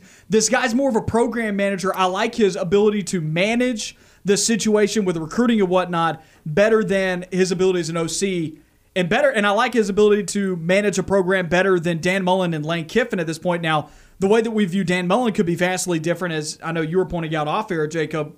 Dan Mullen could be extremely successful the next couple of years, and then we could be thinking about him in a better light than we could be thinking about Jimbo Fisher. There's still time for that to change. And another thing with Jimbo's recruiting is also do you give credit to Texas like Texas A&M as a program? You know they are the he recruited really well at FSU. yeah he did, but I, I mean for me Dan Mullen the way he what he I mean, did these at guys Mississippi aren't coaching State at Northwestern in these hypothetical situations. Yeah, right. The Dan Mullen at Mississippi State and what he's done so far at Florida, it's just been more impressive to me than what Jimbo's done at Texas A&M and other than that national championship season, what he's done at Florida State. Of course, he was having to deal with Clemson, Well, and now he's having at to deal it, with Dan Alabama. Mullen's already got a trip to the SEC championship. He's already won a division. Right. And that, and that's what off the air when I was talking about in a few years when we looking at it different. If he goes to another SEC championship in the next two years, means I think everyone assumes Georgia's going to do it. Then that makes Dan Mullen probably number two in SEC and head coaches. I think that's where I, where I would rank him. Wow. He's definitely up there for me for what he did at Mississippi State. I think he's one of the. See, but then Dan Mullen does stuff sometimes that really you scratch your head, man. You're like, how did y'all lose that ball? Yeah, he's So let's take a quick break here. We come back, talk a little Auburn football schedule analysis. Texas A&M Aggies are on the docket for today.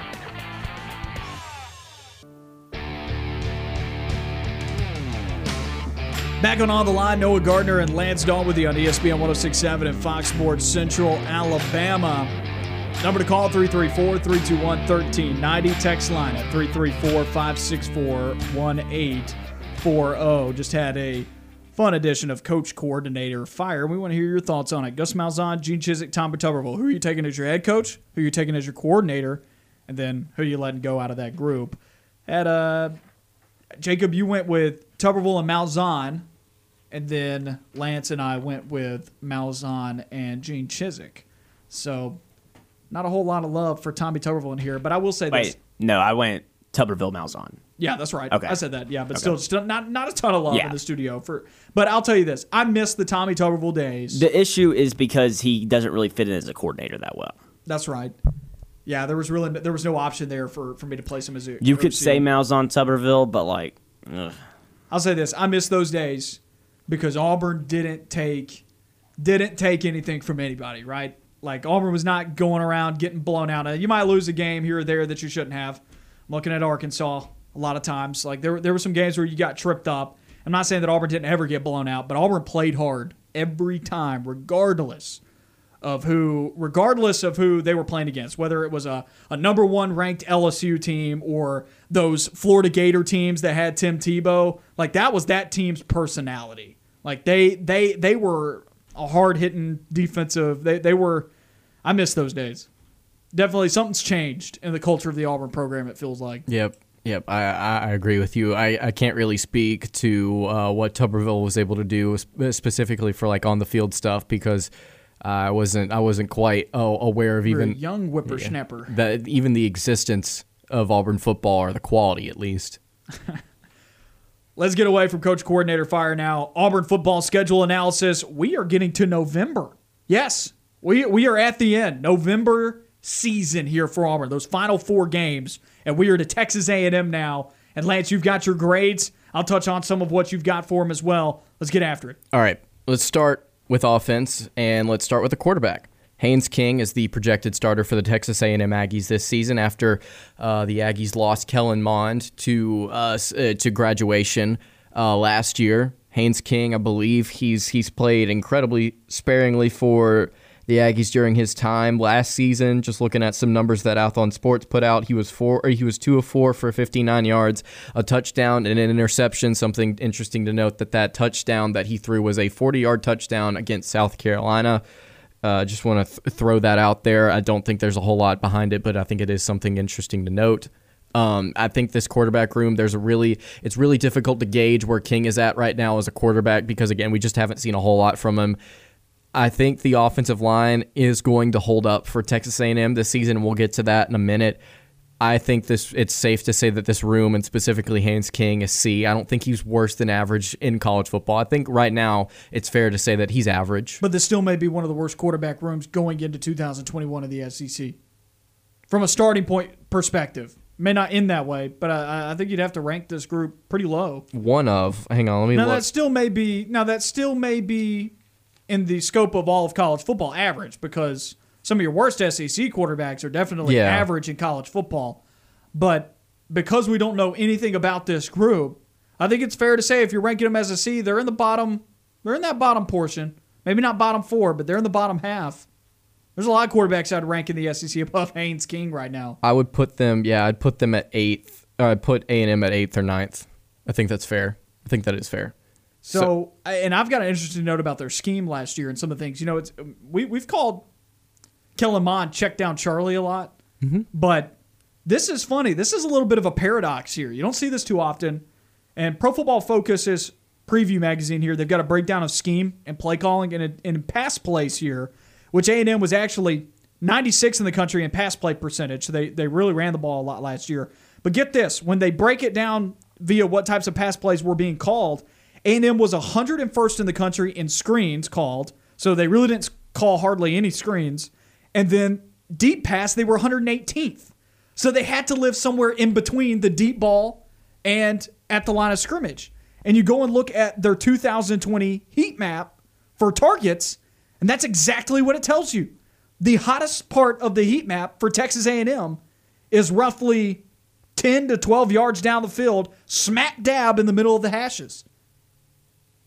I did not expect that whatsoever. And I didn't wonder, expect that either. and so I take this back to the fact that we saw Kellen Mond able to do that.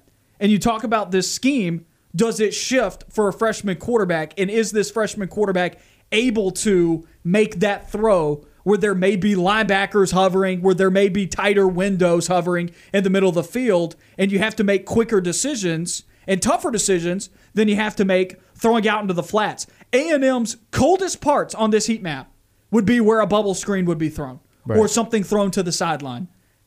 Does that change this year? How does this off- how does this offense shift with a new quarterback coming in? Well, I think and it- a new offensive line. It definitely could because I think they do have the weapons to put some guys in the flat and make them make somebody miss in space. Specifically, specifically, you look at their receiver Ainias Smith, and then you also look at their backup halfback uh, Devin. How would you pronounce his last name? You pronounced it earlier, and I always mispronounce it. I went with a cane. A cane, yeah, okay. So Devin Kane, their backup halfback. I think those are two guys that you could definitely see get some some screens, some bubble screens, some passes thrown out in the flat, and I think Haynes King will be comfortable doing that. Something else that I think that you could also see this Texas A&M offense do is I think you could see them stretch the field just a little bit because whenever you do get those one-on-one matchups, you're not throwing into tight windows, you're just throwing it down the sideline to make your receiver go up and, and get the ball. So I think you could see King also make those type of throws. So I'm with you. I don't necessarily think this there's going to be a dramatic shift in the way this offense operates, but I do think you're going to see the ball uh, be be put in places that it was not last season. Specifically, like you mentioned, in the flat, and then occasionally I think you'll see more deep shots more often than last year's Aggies team. Now A&M may have the skill position players to do that because, as you pointed out, extremely deep receiving corps. I believe Pro Football Focus, yes, Pro Football Focus has them rated as the second best receiving corps going into the 2021 season. And honestly, with a brand new offensive line that may not be adept at pass protection, which they've got a pretty good left tackle in Kenyon Green, who I don't believe actually gave up a sack last year.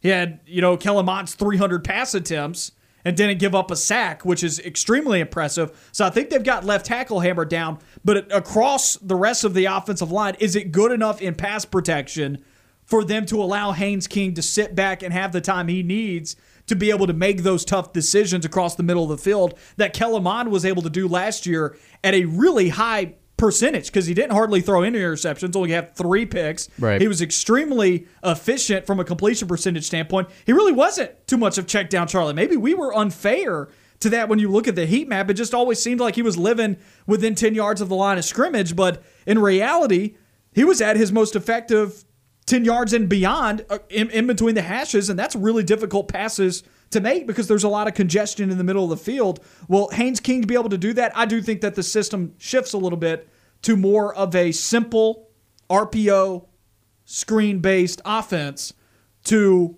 account for his youth and his decision making and a new offensive line. My question is does the simplification of the scheme and how much of that does occur does that make this A&M offense worse? Right. The skill positions are there. The quarterback and the O line is not, and I'm really asking myself right now when evaluate when evaluating A&M right now, does it make them two two games three games worse than they were last year. Right, right. Well, I think that's possible. Let's look at the other concern on the offense then, uh, outside of quarterback being the offensive line. I have them graded as, as a B, and I know they only returned one starter from last year's unit. And last year's unit, I don't know what Pro Football Focus's numbers are were on them last season, but from what I understood, that they, they were incredibly talented. The Maroon Goons were, were not to be messed with, and you look at their offensive numbers, and they were efficient. They had over 200 yards rushing and 230 yards passing. I, I would say that's that's an incredibly balanced, efficient offense. I, I, I like those numbers 32.6 points per game. I'd be incredibly happy with that if I was a fan. But again, they only bring back one starter from that offensive line. I don't I don't know how good this offensive line could potentially be, but I think it's going to be I think it's going to be decent just based on what you're looking at some of these guys' re- uh, recruiting rankings. I believe every single guy on this on this starting lineup for the offensive line is at least a four star. I might be wrong on that. I think one of these guys is a five star. I'd like to go. I, I should go check during the break, but I believe every single guy is is at least a four star. So that does give me hope. There's not a whole lot of experience. There's reason to be optimistic. I think it's slightly above average in college football based on A and M's ability to recruit and the fact that it is Texas A and M. So I'll say it's a B, even though there's not a lot of production returning. Pro Football Focus grades, which once again, I really like these because it provides an analytical approach, but you do sometimes have to take it with a grain of salt. There is there is still something to be said about eye test, right? And watching it football from that perspective and from an analytical perspective. So take this for what you will. But the pass block grade for A&M last year was 61.6 versus a run blocking grade of 83.8. I, I don't know if it's that drastic of a difference, and I don't know if pass blocking was that average for A&M last year. But I do think that you could say that A&M was a better run blocking offensive line last mm-hmm. season based off of those statistics than them being a pass blocking offensive line. And now they've lost all that. That still goes back to what I was saying about this group having to shift their scheme. Something else scheme related here. I talked about screen percentage versus deep pass percentage, and A&M ranked very low there. A&M went to five-man protection 80% of the time that they threw the football last year. That was eighth in the country. Five-man protection means – four wide or five wide. A&M went to went, went to it that much. Do you trust a young offensive line at this point to do five man protection that much? No, especially not not with a young quarterback as well operating the system. I would not. I think the scheme does shift, and then also you have to think, well, if they were throw, not throwing the ball a whole lot last season and they weren't incredibly good at blocking for it, how much are they going to do it this season with a freshman quarterback? I think they're going to rely on Isaiah Spiller, and let's go ahead and get to him in this running back room. I think they're going to rely on Spiller and some of these other guys uh, pretty heavily. Uh, I rank this group as somewhere between a B and an A. I think this group is good. I think they're borderline elite, but I don't think that they're necessarily necessarily elite. I think it's fair to say that they're a B. Isaiah Spiller, you look at some of his numbers from last season: 188 attempts, over 1,000 yards, 1,036 to be precise, 5.5 yards per carry, and nine touchdowns. His backup averaged 8.5 yards a pop and had four touchdowns. And then Ainias Smith, the receiver, also had 293 yards, six six yards per carry, and then four touchdowns as well. So I definitely think there's that there is uh, some promise within this group, and I really like what I what we what we see out of the starter and Spiller. I think it's close to elite. I don't think it's it's quite there. So I think B is a very fair grade. And then also something else to consider is is this offensive line going to benefit the run game, or is A and M just going to have to run the ball more? Because of their freshman quarterback situation. And are they going to be good enough right. to run the ball? Like like is Isaiah Spiller good enough for A&M to focus on him at this point? And I think he's I think he's a really good running back. I think he's got a lot of talent that could really translate well to the NFL considering he's also able to catch the ball out of the backfield. I just have a lot of questions. Brand new quarterback and a brand new offensive line's a bad combination. One or the other you can survive with. Like if you've got a really good quarterback but brand new offensive line, you might be able to overcome the offensive line issues, and vice versa. If you got a brand new off, or if you've got a veteran offensive line, you might be able to help elevate the young quarterback's play because you can get them protection, you can do more things. But both brand new, it, it, it, it has given me major like that's a major red flag when I've been evaluating A&M throughout the offseason. And a big reason why I think they take a big step back this year. Last year, a nine win team went nine and one, so they were a one loss team last year. I think you're looking at an eight and four A&M team, but you've brought up the schedule right. as a criticism to that point. You're like, where's four losses come from for right. A&M? And I think that's a fair assessment too. They have a very favorable schedule.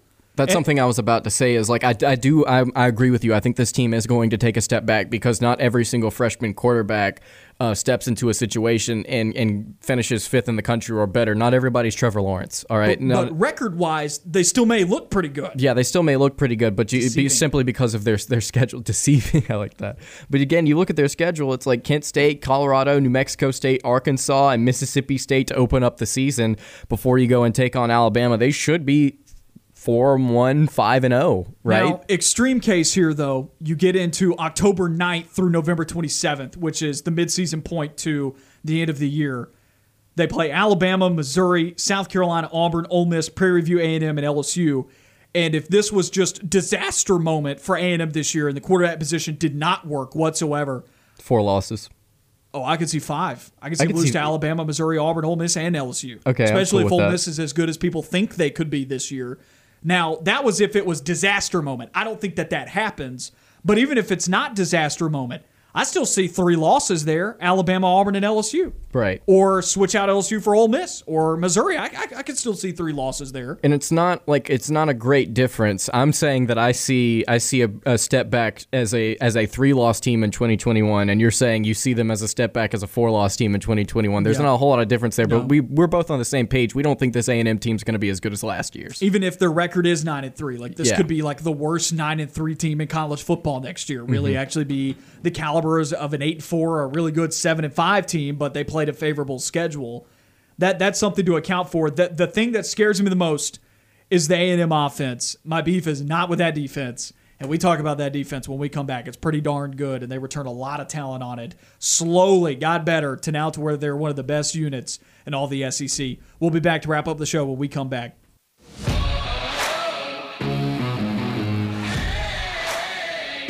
Wrapping up the Wednesday edition of On the Line, Noah Gardner and Lance Dawe with you on ESPN 1067 and Fox Sports Central Alabama.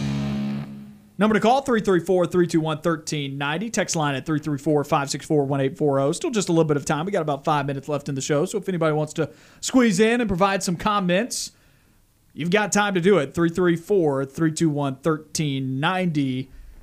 If you missed any of our conversation today, go and find the podcast wherever you get your podcast. We're talking about Auburn football schedule analysis here. We're on into November now. Four more games left, we're about to wrap up A&M, so really only three. Texas A&M Aggies. We've talked about our concerns for the offense. We really have no concerns about the defense. No, we don't. Every every single unit I have on the defensive side of the football is graded as a B. I didn't I didn't give my grade for the wide receivers. I also have them as a B. So everything's graded a B on this entire team except for quarterback, which I have graded as a C. But let's start with that defensive line. Uh, I think they are they were exceptional last season. They bring back two starter, three starters from that unit. They were second nationally in rushing yards allowed per game. That was also second in the SEC. I believe Georgia was first in the SEC and first overall nationally. Um, they didn't they, they didn't do a ton in terms of sack production. Um, let me let me take a look here. I had it pulled up. Yeah, so they they were 27th nationally in team sacks per game, which is good. But as you mentioned during the break, I believe you have some numbers on their blitz percentage. Yeah, they only blitzed like 19% of the time, according to Pro Football Focus, which had them at like 118th in the country. Right. Hardly ever blitzed. So if they blitzed more, they'd probably be, probably be much higher on that list, and they'd probably be elite. But, But what happens to pass coverage under that scenario? exactly, exactly. So I, I think they're I think they're very talented. I don't think that they're A material. I think they're close, but I think B is a pretty fair fair shake for some of these guys. And you look at linebackers. I believe they bring back two of their top three tacklers from last season, and, and both of them are from this linebacking corps. Um, I think that that again, it's just a, it's a solid group. A and M recruits well, A and M plays well. I don't think that they're elite. I think they're solid B tier linebackers. I think I think that they're good, but I don't think that they're great. And then you look at the defensive backs. All five starters returned from a unit that was second in the SEC in passing yards allowed per game last season. That was borderline an A as a unit. yeah, it was it was only 56 nationally though, and you look at you look at in terms of like in all of college football, I think like 65th is like literally dead on average. So I, I think it's fair to say that this unit is a B, but at the end of the season, I think it's also very fair to say that this it could be an A. But Just splitting hairs there. yeah, A&M collectively, i- it's it's a collective effort for the defense. There there may not be any individual or any individual position group that you'd say yes that is an elite unit in the SEC. That none of that comes to mind for A&M. But as the collective, they don't give up a whole lot of points. How many points allowed last year? 21.7. I do want to point out this real quick, actually. I was just looking at points per game. It's weird. 21.7 points allowed per game was only 28th nationally, and you would think with all the high flying offense that we saw last season, that 21 points a game would get you in the top 25, but surprisingly, it didn't. And That's kind of like that. Actually, maybe is a little bit higher than it than it. Like I think that's t- higher than it typically is, though. For that, What do you mean? Like at well, 21? 21 still like although in our mind like that's still pretty good. That's still not one of the best. Like that that's that's probably not going to get you inside the top 30 some years. Right, and what I was just saying, like for last year, based on how much, especially how much offense we saw in the SEC, I'm surprised that that, that didn't crack the Yeah. top 25. That's it's fair. close, but I, I would moved it up a, a little bit, Yeah. maybe not as much as we thought. Yeah. That's right.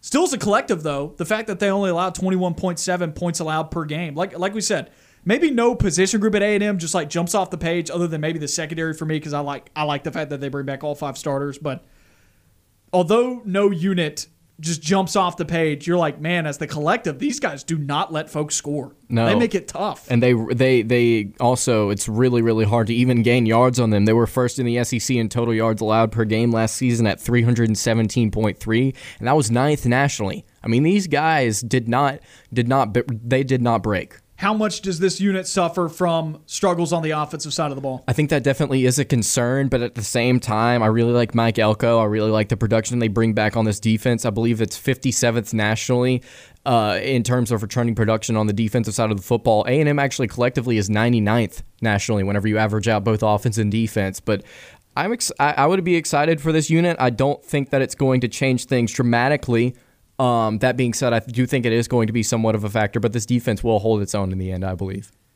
The big question for A&M, do they figure out the quarterback position? The schedule gives them time. Kent State, Colorado, New Mexico, Arkansas, Mississippi State are the first 5 games. Honestly should be 5 and 0 regardless of that quarterback situation, but does it actually get better across those 5 games and prepare them enough for the back half of the season that features Alabama, Missouri, South Carolina, Auburn, Ole Miss, Prairie View A&M and LSU where you and I pointed out uh, a nice group of potential losses for A&M. Still, though, the schedule is definitely favorable. They don't have to play Clemson in the non-conference like they did a couple of years ago. Favorable non-conference schedule, and, and, and honestly, a relatively favorable conference schedule as well. So, Right. room for this A&M team to still be good, but you wonder if the record actually, if it justifies it or not, right? Mm-hmm. That's it for the Wednesday edition of On the Line. We'll be back with you tomorrow, same time, same place. Stay tuned for the drive with Bill Cameron following us from 4 to 6. We'll see you tomorrow. You know where to find us.